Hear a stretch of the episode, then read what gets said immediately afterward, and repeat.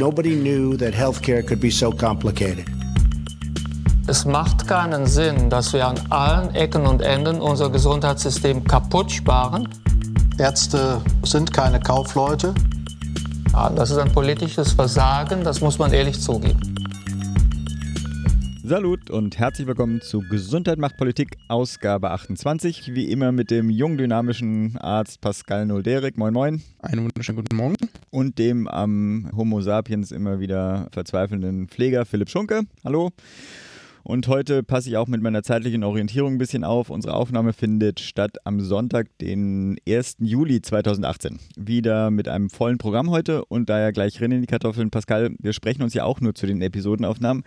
Was gibt's Neues? Es gibt, naja, schon so, so ein bisschen was Neues. Also vorletztes, nein, letztes Wochenende war ein Treffen in München und zwar das der Jungen Allgemeinmedizin Deutschlands. Da war ich, ich bin da auch im Vorstand, deswegen ist es immer ganz günstig, wenn man bei solchen Treffen auch auftaucht. Und dementsprechend war ich da vor Ort und wir haben da drei Tage ganz, ganz gut zusammen diskutiert, unter anderem, wie die Haushaltspraxis äh, der Zukunft wohl aussehen mag und was sich mit der Digitalisierung auch in der Praxis verändert. Und auch ganz interessante Vorträge gehabt, zum Beispiel von den beiden Lehrstuhlinhabern für Allgemeinmedizin aus München, Professor Schneider und Professor Gensichen. Genau, und der Dr. Bayerische Landesärztekammerpräsident war kurz zu Gast, hat Freitagabend mit uns diskutiert. Das war schon war schon ganz cool, dass wir da einmal so entsprechend zusammenkamen. Ja, ansonsten ist bei mir in Baden-Württemberg demnächst Bezirkskammerwahlen, also im Gesamt und dementsprechend, ich bin ja in Nordbaden, da wird dann auch in Nordbaden gewählt, das ist ganz interessant zu sehen, wer sich da auf welchen Listen wie abspricht. Genau, da wird jetzt aber noch keine Details zu nennen, das ist nur, das kommt vielleicht da nochmal, dass ihr das schon mal gehört habt, da wird nochmal der ein oder andere Insider-Information vielleicht hier auftauchen. Ja, dann wollte ich mich noch selbst loben. Mach mal. Mach mal. Genau. E Ärzteblatt Nummer 25, das müssten jetzt auch mittlerweile alle bekommen. Hättest du mir auch einfach ja. mal sagen können, dann hätte ich das übernehmen können. Äh, okay, die, aber mach mal. Du kriegst das doch gar nicht, du Schleim. Ja, hättest du mir vorher einfach sagen können, dann hätte ich das irgendwie ganz spontan. Genau. Sag mal, ich habe gesehen. Also mittlerweile ist die Nummer 26 draußen, das heißt, die 25 sollte bei allen angekommen sein. Und das ist nämlich die vom 22. Juni. Und ähm, ich werde das auch verlinken. Da gibt es nämlich ein Artikel, in dem ich relativ breit zitiert werde zur Zukunft der Allgemeinmedizin. Da gibt es nämlich Allgemeinmedizin, ein neuer Auftritt an der Uni heißt der. Und ja, der, da wurden wir vorher von der jungen Allgemeinmedizin auch angefragt, ob wir dazu was, das, wir dazu ein Statement abgeben können, haben wir dann auch gemacht und ich wusste dann nicht, was daraus wurde und daraus ist dann ein sehr schöner, find, ich finde, Artikel geworden, in dem ich mehrfach äh, zitiert werde. Cool. Werde ich also euch äh, verlinken, ist da sehr prominent. Yay. Hat sogar meinem Chef aufgefallen in der Klinik. Ich hoffe, du hast natürlich dann auch den Podcast hier erwähnt oder so. Das ging nicht rechtzeitig. Mist. Ja. Du hättest in deiner Signatur sozusagen, ja, und auch Profi-Podcaster oder so. Und bei dir so? Ja, ich bin natürlich multipsychotraumatisiert, wie wir wahrscheinlich, wie ganz Deutschland, wie wir jetzt seit dem Spiegel ja auch wissen. Das deutsche WM aus natürlich hat äh, meine gesamte Planung für die kommenden Wochen über den Haufen geworfen. Naja, nicht ganz. Ich habe ja immer noch, ich bin ja immer noch Kroatien gebunden. Ja, also da bleibt ja noch wenigstens die Hoffnung, dass es weitergehen könnte mit der, mit der WM, wie auch immer. Ich habe auch das Spiel, auch da, am Mexiko-Platz habe ich das erste Spiel gesehen, wo Deutschland gegen Mexiko rausgeflogen ist, was ja auch besonders äh, gut verloren hat. Ähm, ja, hm, äh, gut ähm, geplant war. Wie auch immer, das andere Spiel habe ich mir dann äh, mit einem niederländischen Freund angeschaut, was auch keine äh, gute Entscheidung war, weil der natürlich dann auch nur schmunzeln äh, konnte, als dann die Deutschen rausgeflogen sind. Naja, wie auch immer. Dann kommt bei mir noch dazu, was bei dir wahrscheinlich auch so ist, dass mir einfach das echt sehr fremd geworden ist, die Diskussionsinhalte, die äh, nicht gesundheitspolitisch auf bundespolitischer und europäischer Ebene laufen. Und äh, zu guter Letzt bin ich heute ein einziger Muskelkater meine Cousine ist gestern umgezogen und ich dachte so, in meinem Alter wird man dann nicht mehr angefragt werden zu, kannst du hier ein paar Waschmaschinen und sonst was runterschleppen vom vierten Stock. Mhm. Aber äh, ja, ja war wohl doch so. Ja. War wohl doch so. Und das Problem ist ja auch dann, als Verwandter ist man dann immer auch besonders pünktlich. Ja? Sprich, am Anfang waren wir dann halt auch nur so zu zweit äh, und dann haben wir dann den Kram und dann müssen natürlich die schweren Sachen zuerst runtergeschleppt werden, wie das immer so ist. Und ich hatte es zum ersten Mal seit Ewigkeiten, dass ich weiß ja danach, äh, wollte ich einen Kaffee trinken und ich habe die Kaffeetasse nicht mehr zum Mund mit einer mit einem Arm hochgekriegt. Oh. ich musste dann die zweite Hand zur, zur Hilfe nehmen. Naja, wie auch immer. Aber es gibt wenigstens ein nettes Projektchen, was ich verfolge. Mit äh, Hashtag Gesundheit zusammen wollen oder überlegen wir zusammen ähm, einen, einen Podcast der jungen Gesundheits Gesundmacher zu etablieren. Mal gucken, was da sich äh, entwickelt. Ich halte euch auf jeden Fall da auf dem Laufenden. Dazu muss ich auch noch in Hausmeisterei vielleicht dem Felix H. danken. Der hat nämlich uns eine kurze rechtliche Einschätzung zu diesem HIV-Test geschickt. Äh, erstmal herzlichen Dank Cool. dafür. Vielleicht können wir auch irgendwann mal, das wäre dann mal wieder was für unsere lange Liste der offenen Versprechungen, aber auch überhaupt mal uns mit Medizinrecht auseinandersetzen. Das ist ja sozusagen, wir, wir sind da jetzt nur so rangeschrammt mit der Frage der Einwilligung zum HIV-Test. Naja, wie auch immer. Das war es bei mir erstmal. Gleich auch gehe ich mal rüber zu meiner schönen Sektion Women in White, also die Filmszenen. Die Frage war ja, welchen, also da ähm, fehlt mir erstmal noch ein Jingle, aber das ist eine andere Sache. Ähm, ich werde gleich als äh, Entwarnung, ich werde jetzt uns, unsere Hörer nicht weiter malträtieren mit einer weiteren Szene, weil es, es gibt immer noch keine Vorschläge, was denn das Ergebnis ist. Dabei weiß ich zumindest von zwei und ja, Sebastian, du da draußen, du gehörst dazu, dass die das, dass die das Ergebnis kennen. Die sind einfach Public nur. Shaming. Ja, das, das darf er und er weiß ja auch, wie er das zu nehmen hat. Wie auch immer, ich würde sagen, erstmal, zumindest mal in dieser Episode, malträtiere ich jetzt nicht weiter und warte auf den Vorschlag und ich ähm, gebe jetzt mal einen Gewinn raus. Ich würde dann für denjenigen oder diejenige, die sich dann meldet, eine nicht ganz evidenzbasierte Reiseapotheke zusammenstellen. Ja, also eine GMP, frag mich, äh, Reiseapotheke für die Sommerpause. Insofern Lösungen an entweder mich, ps.gmp-podcast.de oder einfach an unsere beiden Adressen. Das ist, äh, läuft dann über info.gmp-podcast.de. Wenn wir Na. aber jetzt dieses Women in White nicht haben, äh, könnten wir vielleicht ein, zu einem Voting aufrufen, weil ich ein echt schlechtes Gewissen inzwischen habe. Wir greifen zwar heute ein Thema auf, was auf dieser Liste äh, schon lange, also der offenen Themenversprechungen ist. Ja. Insofern beginnen wir ja zumindest da mal ein Häkchen ranzusetzen. Was meinst du? Soll ich mal kurz sagen, was auf der Liste meinem Kenntnisstand nach steht und dann sollen die Leute sich mal zurückmelden? Soll ich, soll ich da jetzt Ja sagen? Ja, ja oder nein? Wir können das machen oder wir können es nicht machen. Nö, das, das doch mal machen. Wunderbar. Also, ich habe drauf einen Schwerpunkt zur Pflegepolitik. Wir haben mal versprochen, die, den GBA vertieft vorzustellen. Wir wollten mal Krankenhausreform, Krankenhausfinanzierung aufgreifen. Wir wollten mal die Sektorengrenzen darstellen und was das überhaupt im deutschen Gesundheitssystem ist. Äh, wir wollten das Thema Personalbemessung. Wir wollten das Thema Universitätsmedizin. Wir hatten einen, eine Bitte, das Thema Zytostatika vertieft aufzugreifen. Wir hatten ein Thema, was mich auch jetzt reizen würde, wäre zum Beispiel das Thema würdevolles Sterben, Hospizversorgung in Deutschland, den ÖGD, also den öffentlichen Gesundheitsdienst, mal vorzustellen und was dessen Rolle in der Gesundheitsversorgung ist, weil wir reden ja primär eigentlich über, was weiß ich, mal ambulante, mal stationäre Versorgung, aber es gibt ja auch eine weitere Säule, nämlich den ÖGD. Wir haben vor, obwohl ich da sagen kann, das werde ich wahrscheinlich werden wir sowieso machen, aber trotz alledem, wir könnten es ja vorziehen oder nicht, dass 25 Jahre Cochrane bestehen und vielleicht damit verbunden, was weiß ich, Stand der evidenzbasierten Medizin in Deutschland aufzugreifen. Es sind noch vier. Den Pharmamarkt, das wäre eine Mammutaufgabe, aber äh, wie funktioniert der? Kostenentwicklung etc. Wir haben den Wunsch gehabt, äh, Global Health Challenges mal zu thematisieren. Wir haben das Präventionsgesetz mal angesprochen. Und ja, wie gesagt, von heute ja noch ein bisschen diese äh, Frage so Recht und Medizin. Ich hoffe, ich habe nichts vergessen, aber auch wenn euch etwas davon besonders interessiert oder aber auch ihr eigenes Thema vorstellen wollt, bitte Kommentare, schickt uns Themenvorschläge auch da an die gleichen Adressen, also ps oder info at gmp-podcast.de. Und wenn ich jetzt auch gerade, das nehme ich mir jetzt einfach mal raus, wenn ich gerade eher hier beim Feedback-Betteln bin, Bewertungen, Sternchen, iTunes, Co. Google macht ja einen eigenen Podcast, ja, also einen Podcast-Player raus. Insofern ist auch Android ein bisschen stärker eingebunden. Wo auch immer, welche Plattform ihr wählt, Feed oder wo auch immer, da einfach eure Sternchen, eure Kommentare reinpacken. Das hilft uns nämlich ein bisschen in die Breite mehr zu kommen. Wir sind übrigens bei Feed, äh, habe ich, glaube ich, vertwittert, hast du gesehen, ne? bei den Top 10 der Medizin-Podcasts gelandet. Uhu. Yay! Jetzt aber genug der Machen wir Haus weiter. äh, Hausmeisterei zu den News. Du willst was zum Sofortprogramm Pflege erzählen. Ich dachte, du machst. Mach Also, du den Start, ist- ich ergänze. Es, es gab ja, es gab ja das äh, lang gehegte Problem, was in den Koalitionsverhandlungen aufgeploppt ist oder schon im Wahlkampf die Pflege. Und dann hat man sich gesagt, oh scheiße, da müssen wir dringend was machen. Und dann haben sie gesagt, okay, dann machen wir ein Sofortprogramm. Sofortprogramm klingt immer gut, weil es ist ein Programm und das auch noch sofort. Konzertierte Aktion klingt auch immer gut. Konzentrierte Aktion klingt auch immer gut. Und jetzt ist da tatsächlich auch Druck hinter. Und Jens Spahns hat das so ausgedrückt mit, die Politik hat verstanden, das ist schon mal immer ein guter Satz und hat ein Sofortprogramm Pflege sozusagen vorgestellt, zusammen mit den Gesundheitsministerinnen und Ministern der Bundesländer. Und zwar wollen die dazu eine konzertierte Aktion Pflege machen, hatten wir eben schon gesagt, ne? schönes Passwort.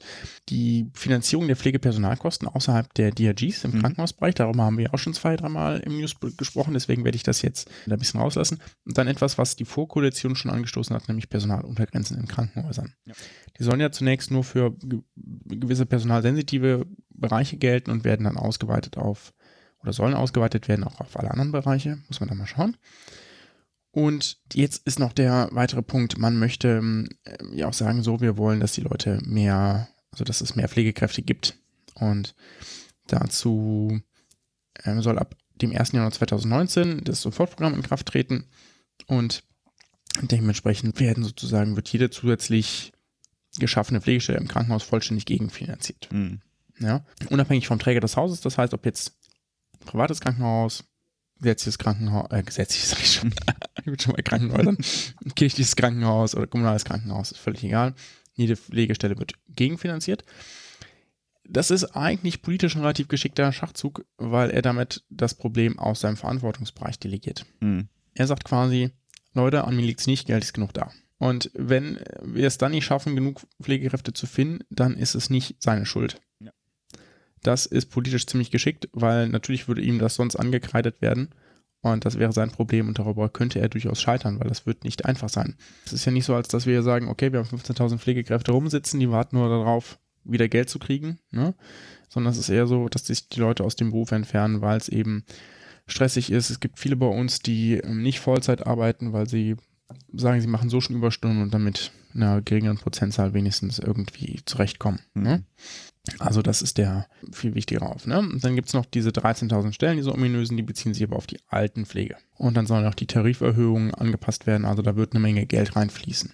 Wir hatten letzte Woche ja auch schon darüber, letztes Mal schon darüber geredet, dass auch der Beitrag zur Pflegeversicherung steigen wird. Also das kommt sicherlich auch damit einher. So, was man vielleicht noch erwähnen sollte, die Pflegeausbildungsreform, also es gab ja, das war auch aus der letzten Koalition, wurde die Ausbildungsprüfungsverordnung für Pflege diskutiert und gefragt, wie man das ändern kann. Und zwar war man so verblieben, dass, oh, jetzt muss ich kurz überlegen, also das dauert ja bisher drei Jahre, ist eine dreijährige Ausbildung. Und das war dann so, dass man zwei Jahre gemeinsam genau. sich ausgebildet wird und dann im letzten Jahr entscheiden kann, ob man Altenpflege, Kinderkrankenpflege oder Gesundheits- und Krankenpflege macht, quasi. Genau. Richtig? Ja. ich habe auch nachgeguckt, das hatten wir in unserer ersten Episode. Also nicht der Nullnummer, Geil. sondern die erste Episode hatten wir das angesprochen. Guck mal, so lange hat aber immerhin. es kommt, es kommt. Wolltest du noch was ergänzen? Also die erstmal Ausbildungsreform soll bis 2020 umgesetzt werden oder sozusagen da soll der, der neue Ausbildungsgang dann auch starten. Ergänzen nicht wirklich viel. Das Problem, was mir noch aufgefallen ist, bei der, also was die Folgen dieses Referentenentwurfs für, die, für dieses Pflegepersonalstärkungsgesetz ja auch ist. Wir hatten das ja schon mehrmals angesprochen, da geht es ja auch nämlich um Krankenhausfinanzierungsmechanismen, wie die funktionieren. Eine Sache, also ich meine, dass, dass die äh, Krankenhäuser das gut finden, weil dann natürlich dann irgendwie das Wirtschaftlichkeitsgebot dann so ein bisschen äh, reduziert wird, dass die Krankenkassen das äh, schlecht finden, weil natürlich dann irgendwie so tendenziell das so in dieses Selbstdeckungsprinzip von früher wieder zurückkommt und dieses DRG-System aufgebrochen wird, was ja auch also sagen aus gesundheitsökonomischer Sicht ja auch ein bisschen schwierig ist. Also wir, es wird immer mehr zu so einem Mischsystem. Ne? Also die ursprüngliche Idee zur Effizienzsteigerung, da eine, eine einheitliche äh, Vergütung hinzukriegen, wird natürlich dadurch wieder aufgebrochen. Der Marburger Bund wollte ja auch, dass jetzt also nicht nur die Pflegenden da rausgenommen werden. Und wenn man dann überlegt, 60 Prozent der Kosten vom Krankenhaus gehen ja ins Personal ich, ich glaube, davon sind es 30 Prozent ja jetzt in den Pflegedienst. Also die werden jetzt schon mal quasi da völlig rausgenommen. Wir hatten das aber auch schon positiv bewertet, da will ich auch gar nicht da groß einsteigen.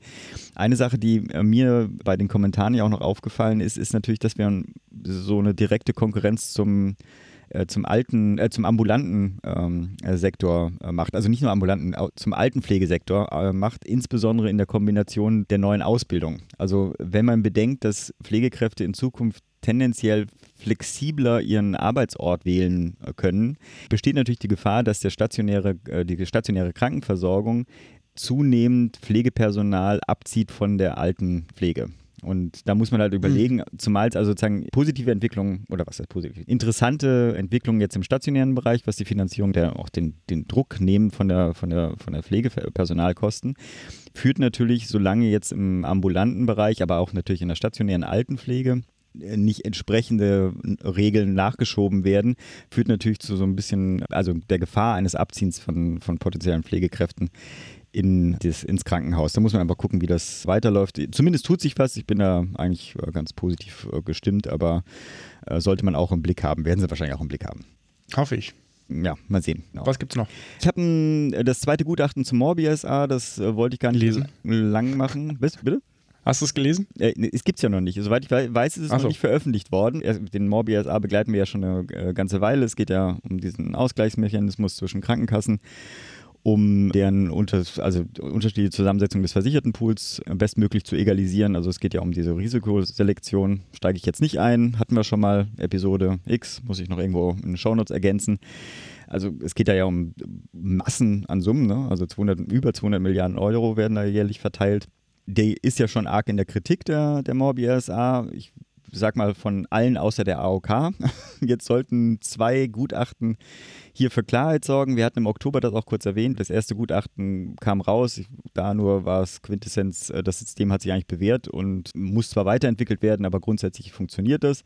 Nun ist jetzt ein zweites Gutachten abgeschlossen worden. Zur Erinnerung, auch im Koalitionsvertrag ist die Weiterentwicklung des MOB SA auch festgelegt worden. Also diese Gutachten haben auch eine Relevanz für die tatsächliche weitere Rechtsprechung oder für die weitere Rechtssetzung vom, äh, von der Bundesregierung. Im Fokus des jüngsten Gutachtens ist, sind jetzt die regionalen Aspekte der Verteilung. Wie gesagt, das Ding ist noch nicht veröffentlicht worden. Das, was bekannt wurde, war vor allem äh, ein Kommentar des Vorstandsvorsitzenden der AOK, beziehungsweise des AOK-Bundesverbandes, mit dem Martin Litsch. Mhm. Der hat nämlich die Ergebnisse zusammengefasst. Ich zitiere jetzt mal in seinen Worten. Die publik gewordenen Ergebnisse zeigen, dass der aktuelle Morbi RSA regionale Ausgabenunterschiede bereits zu einem Großteil ausgleicht. Also auch da die Quintessenz, wie gesagt, mit Vorsicht zu genießen. Bericht nicht gelesen, noch nicht veröffentlicht. Das ist nur dieser eine Kommentar, der bis jetzt kommuniziert wurde. Auch da kann es bleiben, wie es ist. Er kritisiert oder warnt auch davor, da was äh, viel zu machen, weil man im Zweifelsfall dann auch Unterschiede, die jetzt schon nicht gut sind, nämlich zwischen städtischen Regionen, die sowieso schon über- oder fehlversorgt sind, und ländlichen Regionen im Zweifelsfall auch stärker zementieren würde. Ich denke mal, die Diskussion vor und hinter den Kulissen wird jetzt auch erstmal richtig losgehen, spätestens dann, wenn es veröffentlicht wird. Aber ich denke, jetzt sind sie schon dabei und auch wir bleiben dran. Gut, dann mache ich mal weiter. Ist jetzt vielleicht gar nicht so spannend, aber ich wollte es trotzdem vorstellen. Es gab im Koalitionsvertrag, wir hatten es auch erwähnt bei unserer Koalitionsvertragsepisode, diese Honorarkommission. Also sozusagen, es soll irgendwie doch ein Angleich zwischen gesetzlicher Vergütung und ich habe heute irgendwie so einen drin, also zwischen Vergütung aus. Hast du Probleme mit dem Recht, dass wir gesetzlich mit den, mit den gesetzlichen äh, Krankenversicherungen, den privaten Krankenversicherungen, insbesondere ja im ambulanten Bereich. Und da sollte es Statt der Bürgerversicherung hat sich die SPD da auf eine Honorarkommission eingelassen. Und dazu sind jetzt die zuständigen Professorinnen und Professoren berufen worden. Ja. In die Kommission, das sind 13 Stück, damit es auch irgendwie ein Votum geben kann. Und die Liste ist jetzt nicht überraschend, da sind viele bekannte Namen darunter, zum Beispiel Professor Ferdinand Gerlach, der Vorsitzende des Sachverständigenrates, oder Professor, Professorin Leonie Sundmacher, aus den Ökonomin aus der Uni München, die viel im Gesundheitswesen macht. Und ich wollte das eigentlich nur deswegen erwähnen, weil ich freudig überrascht darüber bin, dass die ist nicht ganz paritätisch besetzt, aber sie enthält doch mehr Frauen, als man so hätte im schlechtesten Fall vermuten können. Aber es geht dann erstmal weiter mit Jonas Schreieck, ne, der ist auch im Sachverständigenrat, Wolfgang Greiner sitzt auch im Sachverständigenrat so. Und das könnte jetzt ja durchaus auch so, wenn nicht weiterlaufen, es sind aber dann doch erstaunlich viele Frauen darunter, sodass ich denke, dass es ist nicht ganz paritätisch, aber das Gesundheitsministerium hat sich da wenigstens Gedanken gemacht, dass das, dass das keine rein männliche dominierte Perspektive nachher wird. Die, die Frage ist ja so, also wer, wer sozusagen sowas vorstellt, ja. Und es ist ja doch irgendwie bekannt, dass, dass Männer tendenziell irgendwie eher Männer einfallen und Frauen eher Frauen einfallen und dass man da zumindest darauf geachtet hat, hey, wir probieren hier ein möglichst breites Spektrum abzudecken an Leuten, weil für eine Honorarkommission ist das sicherlich sinnvoll. Und es sind tatsächlich sechs von 13, also nahezu okay. okay. Fand ich gut. Gut, GMP approved. Willst du weitermachen mit der AOK? Ja, bei mir geht es wieder um die AOK. Als Sozi bin ich ja hier verpflichtet, irgendwie die AOK-Seite zu vertreten. Und zwar, aber Titel ist Zuckersteuer-Bashing bei der AOK. In der Episode 22 haben wir über die Einführung der Zuckersteuer in Großbritannien berichtet, was wir dann aber im weiteren Verlauf unterschlagen haben, glaube ich zumindest. Ich hab, kann mich nicht daran erinnern, dass wir es berichtet haben. Es gab dann auch einen offenen Brief an die Bundesregierung und zwar von einem Bündnis aus 15 Ärzteverbänden, Krankenkassen, Fachorganisationen, darunter die, äh, die Deutsche Diabetesgesellschaft oder auch Foodwatch, den wir ja auch äh, kurz zitiert hatten. Darin werden konkrete Maßnahmen gegen falsche Ernährung gefordert. Mit im Bunde dieses Bündnisses ist der AOK-Bundesverband. Deren Vorsitzender Martin Litsch hatte damals gesagt, ich zitiere mal, die Lebensmittelindustrie bewegt sich nur auf Druck und weiter später dann, äh, um Konkretes zu erreichen, braucht es gesetzliche Vorgaben. Wahrscheinlich habe ich das damals nicht aufgenommen, weil ich dann irgendwie immer wieder von Pascal in diese Sozi-AOK-Nähe geworfen wäre, äh, wie auch immer. Oder du hast das gesagt, nicht schon wieder AOK, keine Ahnung. Ich kann mich tatsächlich nicht daran erinnern, dass wir es erwähnt hatten es wäre wahrscheinlich auch so gewesen, weil ich hätte ja tatsächlich das sehr positiv bewertet, weil ja ich so, was weiß ich, Nudging Public Health Fan bin. Nun kriegt aber der Martin Litsch bzw. der AOK-Bundesverband auf die Finger, nämlich der Vorstoß von ihm trifft auf scharfe Kritik beim Arbeitgeberverband, vor allem in Person des Leiters der Abteilung Soziale Sicherung, das ist der Dr. Volker Hansen.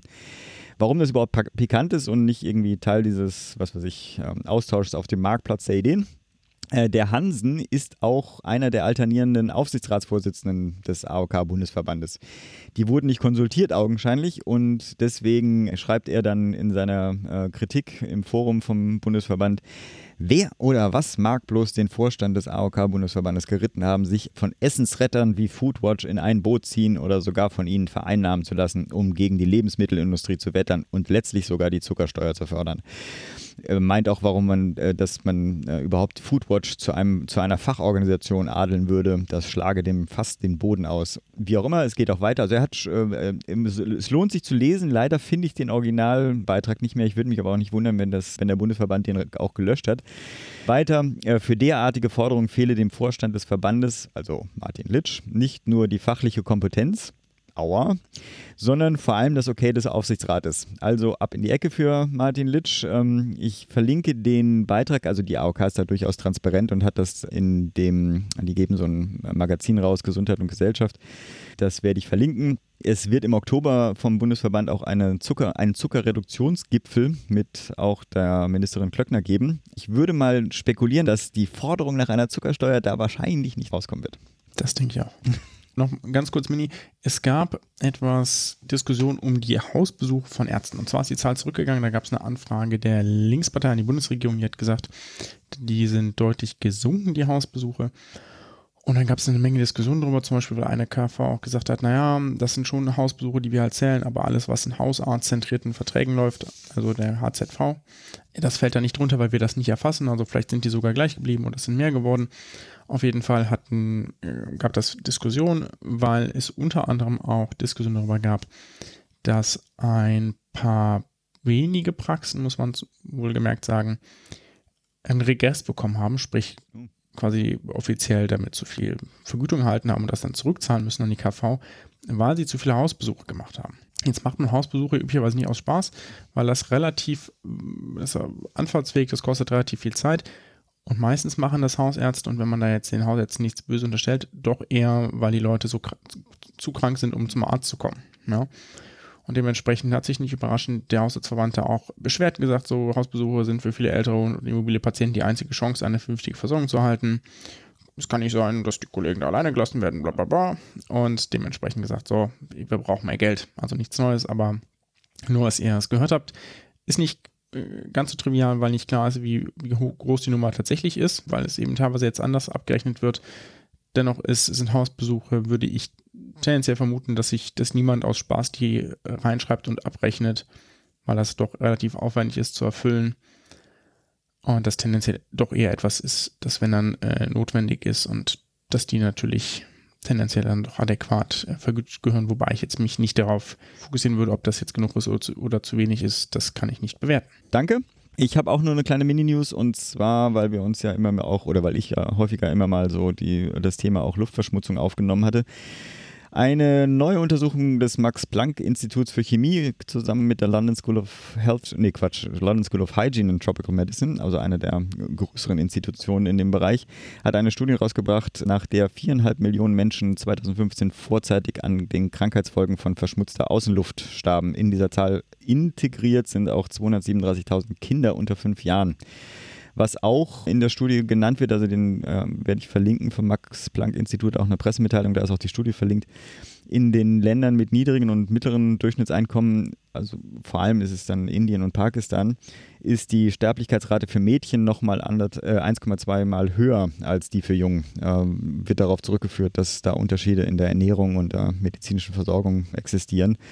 Ich finde ja mal abgesehen von den schockierenden Zahlen, insgesamt ist allein das schon immer und auch jetzt weiterhin ein echt trauriger Skandal. Ja, und damit fertig mit den News und zum Interview.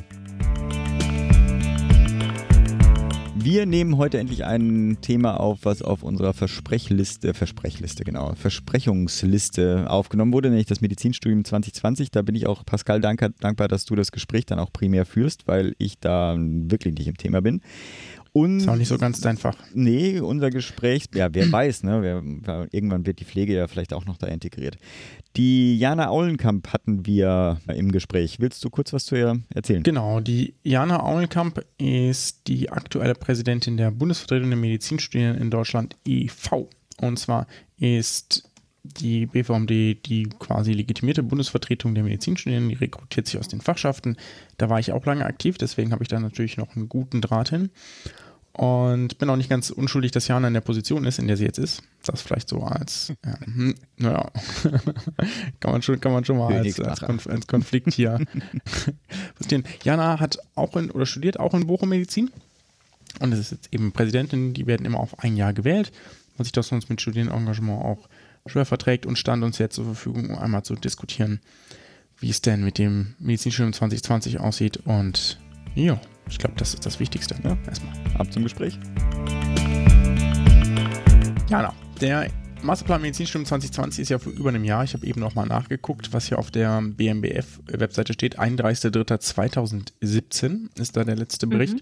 Also damals noch von den Bundesministern Grö und Wanka, die sind ja beide nicht mehr in ihrer Position beschlossen worden.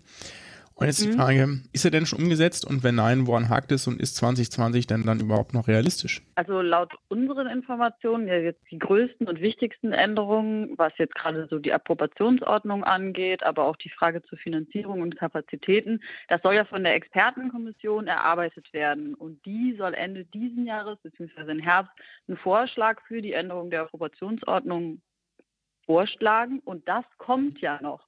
Und soweit wir informiert sind, ist das auch alles noch im, also im Plan. Also sollte eigentlich alles funktionieren. Die Frage ist halt dann, wenn es von der Politik umgesetzt werden muss, schafft, wird das halt dann zeitlich geschafft. Aber ansonsten ist es gerade in der Umsetzung und auch realistisch. Jetzt müssen wir, glaube ich, für den unbekannten Zuhörer ein bisschen was erläutern. Also Masterplan Medizinstudium 2020, ähm, was war denn das eigentlich und woher kam das? Also das eigentlich ist es eine ja, im Koalitionsvertrag aufgenommen worden, dass das Medizinstudium überarbeitet werden soll, vor allem die Praxisnähe ähm, gestärkt werden soll, das Studium neu strukturiert wird mit der Zulassung und die ähm, Allgemeinmedizin gestärkt wird. Und das war 2013, wurde das in den Koalitionsvertrag geschrieben. Dann wurde eine Bund-Länder-Arbeitsgemeinschaft eingerichtet, die sich mit 37 Punkten für die Änderung des Medizinstudiums beschäftigt hat. Und das wurde, wie du ja gerade schon gesagt hast, letztes Jahr veröffentlicht. Okay, und was ist jetzt diese Expertenkommission? Die Expertenkommission ist ein Gremium, was am Wissenschaftsrat angegliedert ist, die sich vor allem damit beschäftigt oder die aus Hochschuldidaktikern besteht und sich damit beschäftigt, was muss denn eigentlich in der Approbationsordnung geändert werden, um diesen Masterplan umzusetzen, aber auch eben, was muss denn an der Finanzierung geschehen? Also brauchen wir mehr Geld, brauchen wir weniger Geld, was ja wahrscheinlich mhm. nicht gebraucht wird. Genau. Okay, dann muss man vielleicht noch einmal kurz erklären. Die Approbationsordnung für Ärzte ist ja ist quasi wie ein Gesetz, ist aber kein eigentliches Gesetz, sondern eine Rechtsverordnung. Und die wird quasi vom Bundesministerium für Gesundheit erlassen, also festgelegt, und braucht aber eine Bestätigung durch den Bundesrat. Genau. Das ist vielleicht noch irgendwie einmal wichtig zu erklären. Also es ist nicht so ein Gesetz, was in den Bundestag geht, da diskutiert wird und dann beschlossen wird, sondern das ist eine Rechtsverordnung etc. etc. wird dann dem Bundesrat zugeleitet, der muss das dann muss da zustimmen und so weiter. So wird das, so, so läuft das ab. Und jetzt arbeitet diese Expertenkommission eben diese, diese Punkte ab. Und was man, was man ja schon sagen muss, wenn man sich die 37 Punkte anguckt, wir werden das auch einmal verlinken in den Shownotes, dann steht da drin, dass das Medizinstudium nun mehr Wert auf Kompetenzen legen soll. Was heißt denn das eigentlich und wie kann das in der Praxis aussehen und was machen wir dann mit den ganzen bisher wunderbar funktionierenden Vorlesungen? Das war jetzt Ironie. Ich fand die nicht so geil. Ja. ja, Kompetenzorientierung, vor allem, dass man das ähm, Studium und quasi alle Module und Fächer nach Lernzielen ausrichtet. Also was soll eigentlich der Prüfling können? Ist es rein zu wissen, wie man Blut abnimmt? Ist es auch, dass man Blut abnehmen kann und oder eben auch, dass man Blut abnehmen kann und es weiter vermitteln kann? Also zum Beispiel so, also nach Kompetenzen. Das macht es natürlich erstmal für die Lehrenden einfacher, weil sie genau wissen, was muss ich denn jetzt in diesem Modul oder in diesem Seminar den Leuten, also den Studierenden beibringen, aber auch eben für die Lernenden, was sie jetzt eigentlich alles machen müssen. Das zieht natürlich mit sich, dass wir andere Prüfungsformate auch bekommen, weil die Idee dahinter ist ja, wir wir lernen Kompetenzen, nicht nur Sachen auswendig, also es wird nicht nur was mhm. Wissen abgefragt. Das bedeutet natürlich auch, dass man vermehrt Kleingruppen, Seminararbeit oder eben auch andere Lernformate, wie zum Beispiel problemorientiertes Lernen oder ähnliches mit mhm. integrieren muss. Ich glaube, das ist ganz lustig. Irgendwann habe ich mal äh, mich so, habe ich so ein bisschen historische Sachen äh, rausgesucht aus dem, aus dem BVMD-Archiv und auch geguckt, was also Pressemitteilungen von vor 70 Jahren, äh, 40 Jahren aus den 70ern, was das gleiche mittlerweile. Da gab es die BVD aber noch nicht. da gab es die BVD noch nicht. Aber damals gab es auch schon in die Forderung, zum Beispiel in Artikeln bei der Zeit oder so, dass das Medizinstudium praxisnäher werden muss. Das ist also doch auch irgendwie so ein bisschen erschreckend und traurig, dass es fast 50 Jahre später noch die gleichen Forderungen geben kann. Die praxisnahen Prüfungen hat die BVMD auch lange gefordert. Gibt es denn noch andere Punkte innerhalb dieser 37 oder so, die ihr auch gut findet aus, aus Sicht der, der Medizinstudierenden? Also erstmal generell diesen ganzen Bereich von kompetenzbasierter Ausbildung und praxisnahe Prüfungen begrüßen wir auf jeden Fall. Was ja natürlich auch dazu kommt, sind Punkte wie, dass interprofessionelle Ausbildung gestärkt werden soll, also dieser Gedanke im Team zu arbeiten und deswegen auch im Team schon ausgebildet zu werden. Das begrüßen wir auf jeden Fall. Dass weitere Fähigkeiten wie die longitudinale Einbildung von Kommunikation als Thema ins Studium ist auf jeden Fall was. Stärkung der Wissenschaftlichkeit und aber eben auch die Stärkung der ambulanten Versorgung in der Lehre, dass das besser abgebildet wird. Das sind auch Punkte. Also es gibt generell viele gute Ideen, wo wir uns mhm. freuen, dass die kommen und sich damit beschäftigt wird. Das auf jeden Fall. Ein, ein Fokus des Masterplans liegt ja auch auf der Allgemeinmedizin. Das hattest du ja auch am Anfang schon erwähnt. Das wurde ja auch von der BVMD teilweise kritisiert, wenn auch teilweise begrüßt und von anderen, wie jetzt zum Beispiel dem Marburger Bund und den Studierenden Marburger Bund auch heftiger kritisiert. Kannst du einmal erläutern, was da geplant ist für die Allgemeinmedizin und was ihr kritisiert und was aber vielleicht an den Forderungen oder an den, an den Masterplanpunkten für die Allgemeinmedizin auch positiv ist? Also gefordert werden, also wird zum Beispiel, dass die Allgemeinmedizin longitudinal ins Studium mehr mit also aufgenommen wird und mehr mit eingebunden wird. Eine große Änderung ist ja zum Beispiel, dass das PJ, also unser praktisches Jahr, was wir am Ende des Studiums haben, nicht mehr in Tertiale aufgeteilt ist, sondern quartalisiert werden soll. Also wir haben dann vier unterschiedliche Teile und davon soll ein Quartal in der Niederlassung stattfinden. Das muss nicht unbedingt Allgemeinmedizin sein, aber generell ein ambulanter Bereich. Das ändert sich. Ab des Weiteren stehen im Masterplan auch das Hochschul, das also quasi das Professoren, Professuren und Lehrstühle für Allgemeinmedizin eingerichtet werden soll. Genau. Das sind, das sind Punkte, die wir generell eigentlich alle begrüßen würden oder alle begrüßen. Was so ein bisschen die Kritik manchmal oder wo wir auch manchmal Sorge für haben, ist, dass es um eine quantitative Aufwertung der Allgemeinmedizin geht, also dass man viel zum Beispiel einfach mehr Lehrpraxen macht, anstatt aber sorgfältig auszuwählen und da auch qualitativ dann zu evaluieren und damit ein Konzept reinzugehen. Genau, was zum Beispiel jetzt das praktische Jahr, dieses ähm, das Quartal in der Niederlassung dann angeht, würden wir uns zum Beispiel wünschen, dass man nicht nur, also KV-Praxen nicht nur die vertragsärztlich angeschlossenen Praxen nimmt, sondern zum Beispiel trotzdem weiterhin die Möglichkeit hat, in der Niederlassung auch ins Ausland zu gehen oder solche Bereiche. Das klingt doch gar nicht so schlecht. Ich würde, glaube ich, dann noch auf einen weiteren Punkt eingehen, einfach auch, weil wir noch so ein bisschen Zeit haben. Und zwar, im Masterplan war ja auch vorgesehen, über die Zulassung zum Medizinstudium zu diskutieren. Das ist ja, wie ich denke, alle Hörerinnen und Hörer wissen, kein zulassungsfreier Studiengang. Wenn man sich das vielleicht ja. manchmal so fragt, je nachdem, wie man so vor sich sitzen hat als Arzt oder Ärztin. Es ist tatsächlich relativ hart äh, beschränkt und wir beide hatten auch ja, naja, Glück, also doch, wir können schon, können schon glücklich schätzen, dass wir das beide studieren äh, können, beziehungsweise konnten. Und jetzt ist ja mitten sozusagen in die, in die Master, in die Masterplanbearbeitung, Masterplan ist auch so ein furchtbar äh, jetzt vergorenes Wort, oder? Seit Seehofer den Quatsch gemacht hat, hat das Bundesverfassungsgericht zur, hat ja geurteilt. Und zwar gab es da ja ein Verfahren anhängen, zwischenzeitlich. Und die haben ja quasi gesagt, ich fasse das jetzt ganz kurz zusammen, du kannst es dann ein bisschen ausführlicher machen. Wartezeit doof und NC tendenziell nicht schlecht, kann man schon weitermachen und müsste aber, wenn man zumindest für die 60% ADH-Quote, müsste man schon noch ein bisschen was mehr da reinpacken. Und die Wartezeit war ja lange das Maß der Dinge, womit das Verfahren verfassungskonform war. Weil irgendwann hat das Verfassungsgericht mal gesagt, naja, wenn ihr schon eine Zulassung beschränkt, weil es eben nicht genug Plätze gibt, weil es zu teuer ist, für die Anzahl von Bewerbern, dann müsst ihr schon nach einem objektiven Kriterium werten. Und da wurde schon auch gesagt, na gut, der Numerus Clausus, das war ein Urteil aus den 70ern, ist tendenziell soweit vergleichbar, dass das ein objektives, bewertbares Kriterium ist. Und man muss aber, damit jedem das Grundrecht auf freie Berufswahl zusteht, auch ermöglichen, dass jeder, wenn er denn nur lang genug wartet, die Möglichkeit geben, einen Studienplatz zu kriegen. Deswegen gibt es die Wartezeitquote. Das hat sich jetzt ja ein bisschen geändert mit dem Urteil und jetzt wird es abgeschafft. Magst du das einmal nochmal ein bisschen erläutern, was dahinter steckt? Also das Bundesverfassungsgericht hat ja quasi gesagt, wir brauchen einen gleichheitsgerechten Zugang zum Studium. Also es ist wichtig, dass das ähm, Verfahren für die Bewerberinnen transparent, fair und eben nach eignungsbasierten Kriterien stattfindet.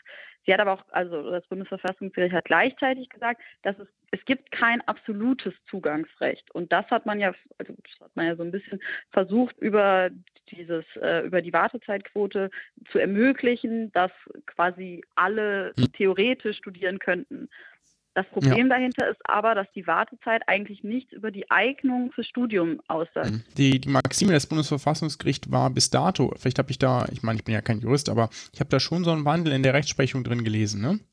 dass die bisher gesagt haben, naja, hier, ich glaube, was ist das, Paragraph 5 des Grundgesetzes, ne, Recht auf freie Berufswahl, das, das wiegt so hoch, dass wir sagen, es gibt ein generelles Anspruchsrecht auf einen Studienplatz was ich auch legitim fände, verfassungsrechtlich jetzt gesehen. Ja. Ob ich das mhm. jetzt äh, prinzipiell gut finde für unser Studienfach, ist was anderes, aber so gesehen aus, aus juristischer Perspektive hätte ich das schon in Ordnung gefunden. Und jetzt zu sagen, na gut, es gibt eben halt doch kein absolutes Zugangsrecht, äh, fand ich einen krassen Bruch, weil das bedeutet, dass das Studium eben doch ganz anders jetzt werden wird. Also die, die, die Selektion der Studierenden, die dort drin studiert. In unserem Verständnis, also so haben wir ja auch immer die Auslegungen quasi verstanden gehabt und jetzt haben sie quasi gesagt, also jetzt haben sie das ja mehr oder weniger revidiert oder das Gesetz wird eben anders ausgelegt oder zu sagen, wir brauchen halt gleichheitsgerechten Zugang. Und aber halt eben dieses eignungsbasiert soll halt mit reinkommen. Und da war halt das Problem, vor allem ist ja an der Wartezeit, dass es nichts über die Eignung aussagt, sondern eher eigentlich noch ein schlechter Prädiktor ist. Also die Leute, die ja über die Wartezeit reinkommen, brechen eigentlich häufiger ab. Und dann ist die Frage, müssen, oder war wahrscheinlich auch die Frage, die sich das Bundesverfassungsgericht gestellt hat, müssen wir da nicht versuchen, andere Möglichkeiten zu schaffen, dass wir nicht so eine Quote schaffen, die uns eigentlich weniger bringt. Und deswegen ist was, was wir uns ja auch wünschen würden, ist, dass man geeignete Studienbewerber, die auch eben jetzt nicht nur einfach eine gute Note haben, sondern über ein heterogenes Spektrum einfach schon früher in das Studium kommen würden. Dass halt eben nicht irgendwie Familienplanung etc. dann dazwischen steht und dann irgendwie dazu führen könnte, dass die Leute abbrechen. Wie könnte denn alternatives Auswahlverfahren aussehen aus Sicht der BVMD? Und ähm, ich weiß gar nicht, ob ich da auf dem, auf dem allerletzten Stand bin, aber äh, ich habe noch irgendwie so im Kopf, dass so eine Talentquote durch die Medien geisterte. Vielleicht ist das mittlerweile aber auch obsolet. Vielleicht magst du mich da auch immer auf den letzten Stand bringen. Also die Talentquote ist ja das, was jetzt von der Kultusministerkonferenz quasi vorgeschlagen wurde. Die BVMD wird sich ja eher dafür aussprechen, dass wir überhaupt eine einheitliche nationale Quote haben. Also dass wir nicht mehr diese Aufteilung nach diesen drei unterschiedlichen Quoten haben, sondern dass man eine Quote quasi für alle hat. Das große Problem ist, was wir jetzt haben, gerade wenn man über das Thema Ortspräferenzen redet, ist, dass jeder versucht sich jetzt da zu bewerben, wo er hoffentlich irgendwie am ehesten reinkommt. Aber wirkliche Ortspräferenzen, dass man sagt, ich würde gerne in die Nähe, wo ich herkomme oder wie auch immer, das funktioniert ja gar nicht. Wenn man aber eine einheitliche Quote hätte, dann würde man sowas gewährleisten können. Und dann wird man auch gewährleisten können, dass zum Beispiel in dieser Quote die Unis irgendwie mit ein Profil zu einem gewissen Maße bilden können und man dann wirklich nach Neigung der Studierenden auswählen könnte oder auch eben, wo man herkommt. In der politischen Diskussion ist auch immer viel dieses Thema von Landarzt oder Landeskinderquote oder Klebeeffekt. Wir werden ja ganz viele neue Teilfakultäten gebildet. Das ist ein bisschen interessant, dass das jetzige Zulassungsverfahren, das ja eigentlich aber kaum berücksichtigt. Und da würden wir uns ja eigentlich wünschen, dass man vermehrt ein Verfahren schafft, was eben ganz heterogen ist, also ganz verschiedene Sachen, wie zum Beispiel auch irgendwie gewisse Vorerfahrungen oder gewisses Engagement oder Studierfähigkeitstest oder ähnliches mit berücksichtigt. Aber eben, ja, wir haben zusammen auch mit dem medizinischen Fakultätentag mal uns überlegt, wie das aus unserer Sicht funktionieren könnte, so dass es quasi für Studierenden gut wäre, aber eben auch für die Hochschulen umsetzbar wäre. Das wäre mhm. dann so ein ja, Verfahren, eigentlich eine Quote dann so unterteilen. Die Hälfte wird national vergeben, die Hälfte von den Hochschulen. Ähm, genau. Und das Problem an der Talentquote, die ja jetzt quasi, also die ISD ist ja quasi 20 Prozent Wartezeit fällen weg. Dafür kommen diese 20 Prozent Talentquote, wo das Abitur nicht zählt. Und da ist so ein bisschen die Frage, was bis jetzt immer gesagt wurde, dass die Kombination aus Abiturnote und diesem Studierfähigkeitstestverfahren eine gute Aussage trifft. Aber mit der Talentquote teilt man ja quasi Abiturnote vom Studierfähigkeitstest. Und da fragen wir uns, ob es das wirklich besser macht. Okay, das heißt, äh, wir wissen noch nicht so genau, äh, was da jetzt kommen wird. Wie wird es denn weitergehen? Vielleicht magst du das ja mal kurz zusammenfassen und dann haben wir, glaube ich, auch die wichtigsten Fragen abgedeckt. Die Idee ist ja, dass, oder es muss ja jetzt die ähm, einzelnen Länder müssen das umschreiben in ihre Landesgesetze quasi über diesen Hochschulrahmenvertrag. Und dann steht quasi das Urteil. Und das muss jetzt innerhalb von 2019 muss das ja geschehen, damit das neue Verfahren dann etabliert wird. Okay, Jana, besten Dank. Hast du noch etwas, das du so noch loswerden willst? Optimalerweise zum Thema. Oder auch sonst. Optimalerweise zum Thema einziges Thema, was halt bleibt, ist, äh, was wir uns, glaube ich, nicht so gerne mögen, ist die Landarztquote. Aber wir freuen uns auch über wirklich viele Punkte in der Änderung des Medizinstudiums. Also ist ja auch mit vielen Chancen verbunden. Und wichtig ist halt für uns, dass das Ganze irgendwie ausfinanziert ist und dass man jetzt unter so einem Wahn, mehr Studienplätze zu schaffen, halt eben nicht diese ganzen Punkte des Masterplans die halt wirklich qualitative Aufwertung sind, irgendwie hinten runterfallen lässt. Super, ich danke dir. Herzlichen Dank. Danke euch. Tschüss. Tschüss. Ja, tata, unsere Reise durch die Medizingeschichte geht weiter und weil ich selber, also das mache ich immer wieder und solange es noch keine Reaktion gibt, mache ich das immer weiter, noch immer keine Zeit hatte und Kreativität sowieso fehlt, immer vorab der Hinweis, wenn jemand noch sich mit Musikeffekten und sonst was auseinandersetzen möchte und sich damit auskennt, wir brauchen immer noch eine, ein schönes Jingle für diese Sektion. Wenn also jemand Lust hat, immer her mit Kontakten, Vorschlägen und ich diskriminiere auch nicht nach Alter. Ich weiß nicht, wie es dir geht. Immer wenn ich irgendwas, ein Problem mit Photoshop oder sowas habe, google ich das und komme bei irgendwelchen YouTube-Videos, wo mir dann irgendwie ein 13-Jähriger erklärt, wie das denn zu machen ist. Also auch hier, falls ihr eine 14-jährige Tochter, 15-jährigen Sohn oder sonst was habt, der sich mit sowas auskennt, immer her, wenn der Bock hat, irgendwie so ein Jingle zu basteln, was irgendwie zu dem Thema passt, Heldin der Gesundheit oder auch historischer Rückblick freuen wir uns. Wie auch immer, heute verlassen wir mit unserem Fachmann das Abendland kurz und wandern, während Europa im Mittelalter versinkt, gen Osten. Aber ich muss ja nicht alles hier sagen und damit zum nächsten Teil unserer Heldin der Gesundheit-Episode History Edition mit Dr. Christian Weimeier.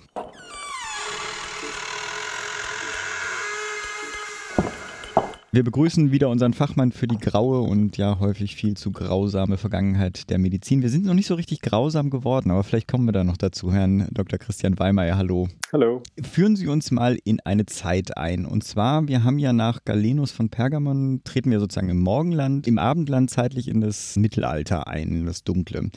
Äh, bei der ganzen Dunkelheit gibt es denn da zumindest ein paar Leuchttürme oder vielleicht auch das ein oder andere Glühwürmchen? Denke ich schon, nur ähm, würde ich da nicht in Mitteleuropa danach suchen, sondern man sollte da weiter nach Osten gucken. Während hier in Europa nach dem Zusammenfall des Römischen Reichs doch dann wieder die Zustände vor den Römern geherrscht haben, mhm. damals waren, war in der arabischen Welt die Wissenschaft, die Toleranz am Aufblühen.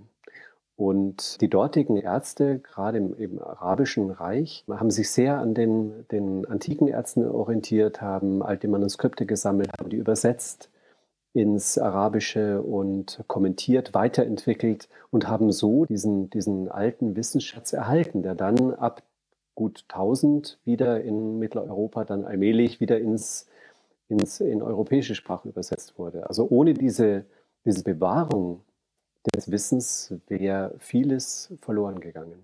Also auch ganz, ganz praktisch, äh, wenn ich mich richtig entsinne. Ne? Also sozusagen tatsächlich sozusagen die Werke wären verschwunden. Genau. Sie haben ja in dem, in dem schönen Hörbuch gleich drei Vertreter dieser Zeit genannt. Wollen Sie davon einen besonders hervorheben oder wollen Sie da einfach mal einen, einen Überblick geben über die drei, die Sie da genannt hatten? Also ich würde gerne einen hervorheben. Ähm, Rasis oder Rasis, ich weiß gar nicht genau, wie man, das, äh, wie man ihn ausspricht. Der lebte um etwa 900 äh, im Bereich Bagdad, Teher, heutigen Teheran und war ein sehr, sehr angesehener Arzt damals, der sich vor allem dadurch ausgezeichnet hat, dass er auch immer wieder die Grenzen seines Wissens erkannte und das auch betont hat.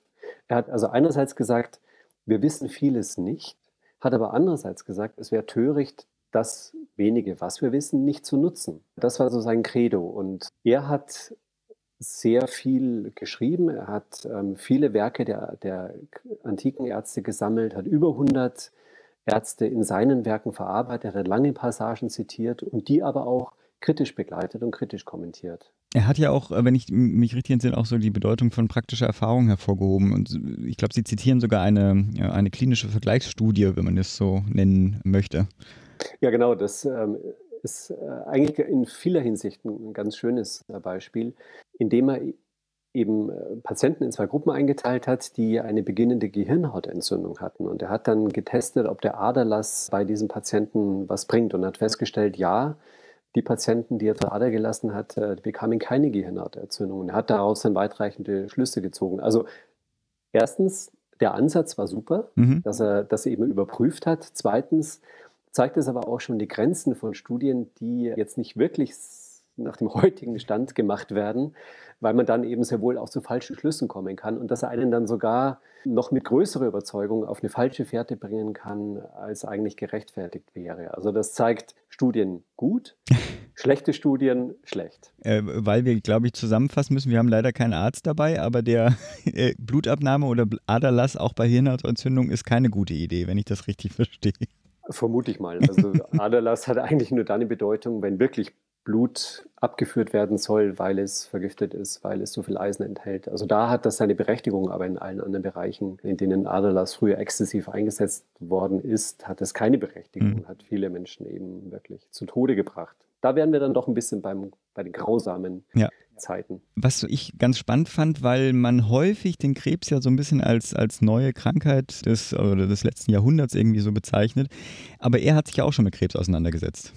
Ja, genau. Also Krebs gab es immer schon, gibt es auch quer durchs Tier- und Pflanzenreich, weil Krebs etwas, etwas ist, was, was unmittelbar mit jeder Teilung als Gefahr mitschwingt. Also jede, jede Zellteilung die schief läuft, kann zu Krebs ausarten. Also dass sich Zellen einfach immer weiter teilen und nicht mehr aufhören. Das ist Krebs, ganz simpel. Mhm. Und das gab es natürlich früher auch schon. Er hat das beschrieben und auch sehr genau und sehr gut beschrieben. Man hat zum Beispiel entdeckt, dass Krebs im Frühstadium besser zu heilen ist als in späteren Stadien. Und er hat, was ich wirklich super interessant finde, auch damals schon die drei Prinzipien der Behandlung beschrieben, also die man heute als Stahl, Strahl und Chemo bezeichnet hat er in Ansätzen auch beschrieben. Also er wusste auch schon, dass wenn man ihn operiert, dann sollte man im Gesunden schneiden. Das ist genau heute eins zu eins das Credo, wenn man, wenn man äh, Krebs operiert. Also man soll, soll nicht nur den Krebs rausschneiden und die Ränder lassen, wo eventuell noch Krebszellen sind, sondern auch die sollten wirklich gründlich entfernt werden. Da sind wir ja wirklich voll in der grausamen Vergangenheit. Äh, Man muss sich ja immer wieder vorstellen, dass das alles ohne Narkose funktionieren musste. Ja, die Äh, kam erst viel, viel später. Die kam genau. viel, viel später. Deswegen, mich wundert auch, und da gehen Sie auch so ein bisschen drauf ein, Fallzahlen, ne? um solche Beobachtungen überhaupt machen zu können, muss er ja auch in seinem äh, Wirkungszeitraum relativ viele Patienten gesehen haben. Was Sie dazu äh, zitieren, ist ja auch, dass in der Region, jetzt kommen wir ein bisschen weg von, von Rasis, sondern mehr zu der Region, ja auch Krankenhäuser erstmal etabliert wurden. Ja, genau. Das war so um 800. Im 8. Jahrhundert kamen bereits Kliniken auf im arabischen Raum. Also in einer Zeit, in der hier in Mitteleuropa die Menschen, ähm, naja, in Klöstern Hm. bestenfalls behandelt wurden, gab es dort richtige Krankenhäuser mit einer Hierarchie innerhalb der, der Ärzteschaft, der Belegschaft. Es wurden die Menschen nach Krankheiten getrennt, ein wirklich moderner, ähm, fantastischer Gedanke. Es gab frisches Wasser, es gab gute Hygiene, also eine Krankenversorgung auf einem Stand, wie wir sie hier erst äh, in jüngster Vergangenheit erreicht haben. Dazu fällt mir, fällt, ist der, ach, dieses Buch, wie heißt es, der Medikus. Ist das Ja, eigentlich in die genau. gleiche Zeit oder? Da muss ich mal selbst gerade nochmal nach. Puh, Aber es Noah würde von Gordon, der, ja. Ich habe es vor kurzem mal gehört wieder. Ähm, müsste also von der Be Beschreibung her zumindest müsste Genau. das äh, mehr oder weniger da reinpassen. Genau, es spiegelt auch ganz gut wider diese, diese, diesen riesigen Unterschied zwischen der toleranten, aufgeklärten, wissenschaftsorientierten, dem, dem Morgenland und dem ja damals wirklich finsteren Abendland, in dem die Bibel galt und sonst nichts. Und jeder, der, der neue Gedanken hatte, der überhaupt selbstständig gewagt hat zu denken, hat sich schon verdächtig gemacht, dass er irgendwie vom Teufel besessen ist. Also das ist ein krasser, krasser Gegensatz. Wenn man diese alten Sagen liest, die rein aus christlicher Sicht geschildert sind, wo dann Roland mit einem Streich zehn Sarazenenhunde niederstreckt. Äh, Ja, das kann man genau andersrum sehen, dass eben diese hochstehende Kultur, diese tolerante Kultur von den engstirnigen Christen dann wieder zurückgedrängt wurde. Also für Spanien damals, die Reconquista war nicht wirklich äh, ein großer Fortschritt. Ist ja fast ein gutes Schlusswort. Ich bin ja auch immer geneigt dazu, daraus die Lehre zu ziehen, dass zumindest einige Exemplare unserer, äh, unseres aktuellen westeuropäischen Kulturkreis vielleicht mal die Überheblichkeit gegenüber dem Morgenland ablegen oder äh, zumindest mal ja, kritisch damit umgehen sollen, wenn sie stolz auf die äh, christliche Tradition da referieren. Aber wir sind ja bei der, nicht bei der Migrationsdebatte, sondern bei GMP. Haben, würden Sie noch einen anderen sozusagen Impact von Rates und Co. führen wollen, so als Schlusswort? Also ich sehe die Bedeutung von Rasis vor allem darin, dass er einerseits natürlich dieses Wissen erhalten hat und so weiter. Das ist Mhm. äh, für, die, für die Medizin natürlich fantastisch, für die Medizingeschichte. Aber vor allem, dass er auch schon damals erkannt hat, wo die Grenzen der Medizin sind. Also ich denke, dass auch heute nicht nur Ärzte, sondern auch Patienten das viel stärker berücksichtigen sollten, dass die Medizin eben, obwohl sie schon so viel kann, eben bei weitem nicht alles kann. Und man sollte da nicht Dinge fordern, mit denen die Medizin überfordert ist. Das ist doch ein schönes Schlusswort. Herr Weimar, herzlichen Dank nochmal. Ja, gerne. Wunderbar, jetzt können wir zum Medizinwurks. Haben wir was? Hast du uns was mitgebracht? Ja. Dann ab zum Medizinwurks. Today's doctors, drugs, and medical devices truly work medical miracles, but there are some as phony as a $3 bill. Also, heute geht es um die äh, subklinische Schilddrüsenüberfunktion. Und ich habe ein Paper mitgebracht, das ausnahmsweise einen einfachen und kurzen Titel trägt, nämlich Subclinical Hyperthyroidism. Also subklinische. ja, ist doch auch mal schön, oder? Äh, veröffentlicht im New England Journal of Medicine. Das ist, ähm, ja, ja, viel höher kann man nicht äh, raussteigen, also schon eines der Top-Journal. Und zwar am 21. Juni, also auch top aktuell. Und ich werde daraus ein bisschen was zitieren, also es wird schon ein bisschen Englisch werden. Und zwar geht's los, die stellen ein Fallbeispiel vor, was ich auch mal kurz vorlese. Also, a 65-year-old woman is seen for routine evaluation. She has a history of paroxysmal atrial fibrillation, das ist Vorflimmern, Mhm. and osteoporosis, das muss man, glaube ich, nie übersetzen, which has been treated with a biphosphonate, also Bisphosphonat, ganz klassisch. She has no history of thyroid disease and reports no symptoms of hyperthyroidism. Her pulse is 80 beats per minute. The left thyroid lobe is enlarged, but the results of physical examination are otherwise normal, as are the results of electrocardiography, also EKG. Mhm. The serum Tyrotropin level is 0.2 Milliunits per Liter. Sollte zwischen 0,5 und 4,5 sein, ist also Ja. erniedrigt. And the free Thyroxine T4 in dem Fall äh, Level ist 1.2 Nanogramm per Deciliter, sollte zwischen 0,8 und 1,8 sein, ist also normal. How should this patient be evaluated and treated?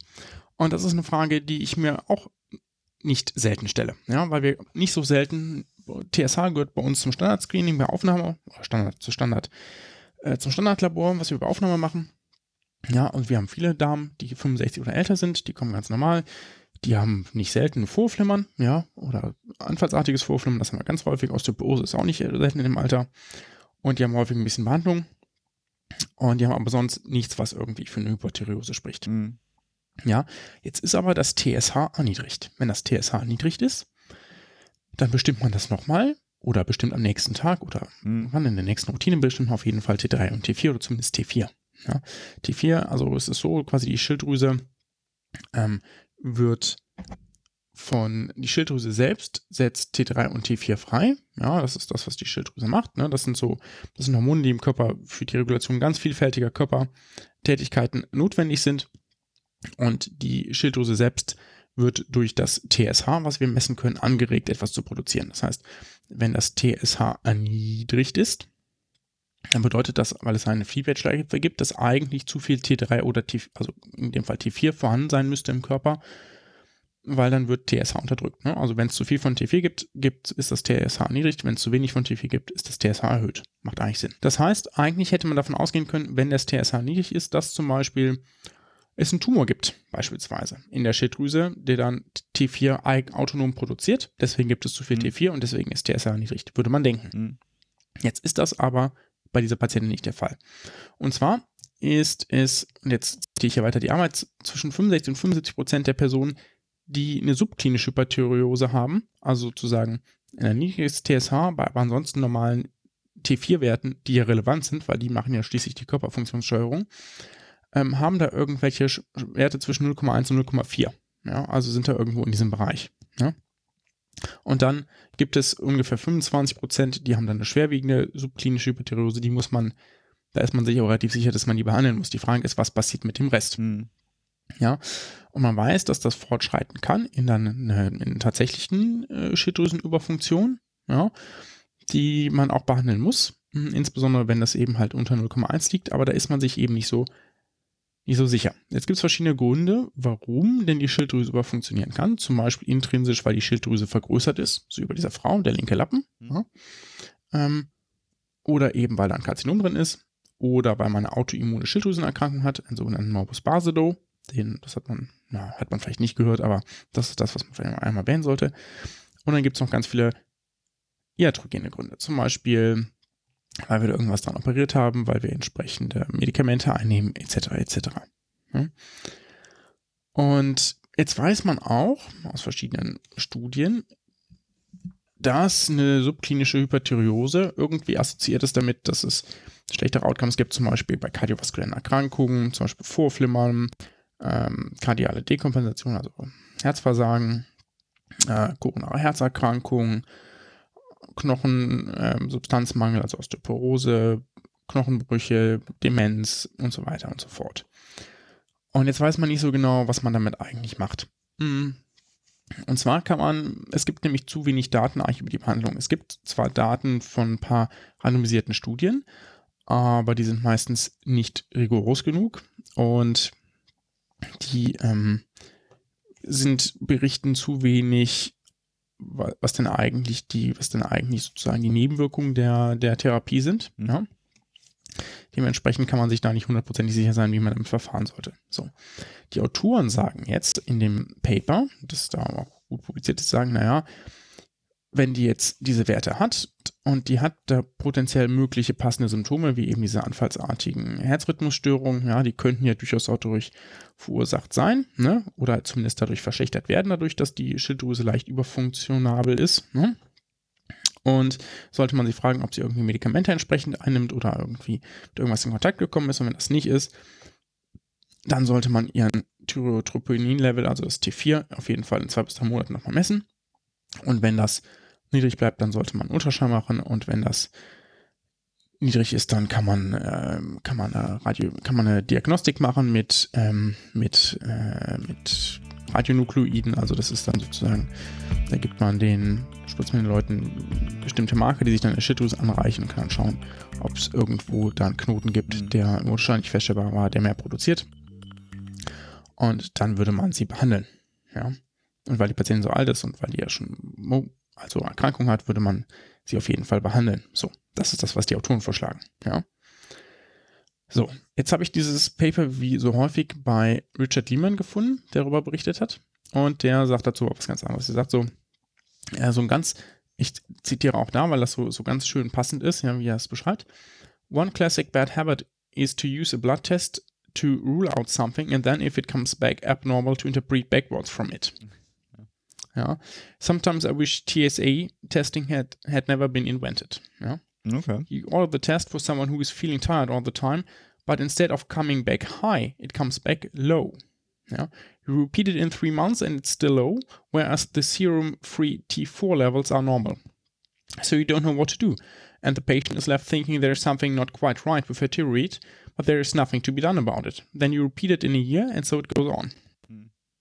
Ja, das eigentliche Problem ist, und das ist auch, was hier in diesem, in diesem Paper rauskommt, es gibt eigentlich keinen klaren Plan, weil wir wissen nicht so richtig, was mit den Daten anzufangen, wir wissen nicht so richtig, sollte man es bei die, die Kollegen sagen, hier jetzt ja, wir würden es schon behandeln, aber sie können nicht klar sagen, so, es gibt 100 oder es gibt relativ sichere, verlässliche Daten dazu, dass diese Dame davon profitieren wird.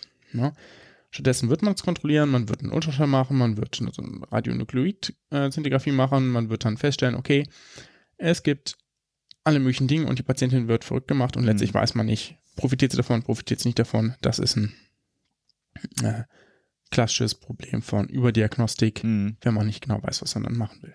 Ja. Der Medizinmux der Woche. Super, Dankeschön. Und damit zu unserem eigentlichen Rauswerfer. Wir haben zur Kontaktanzeige, äh, wir haben unterschiedliches Feedback bekommen.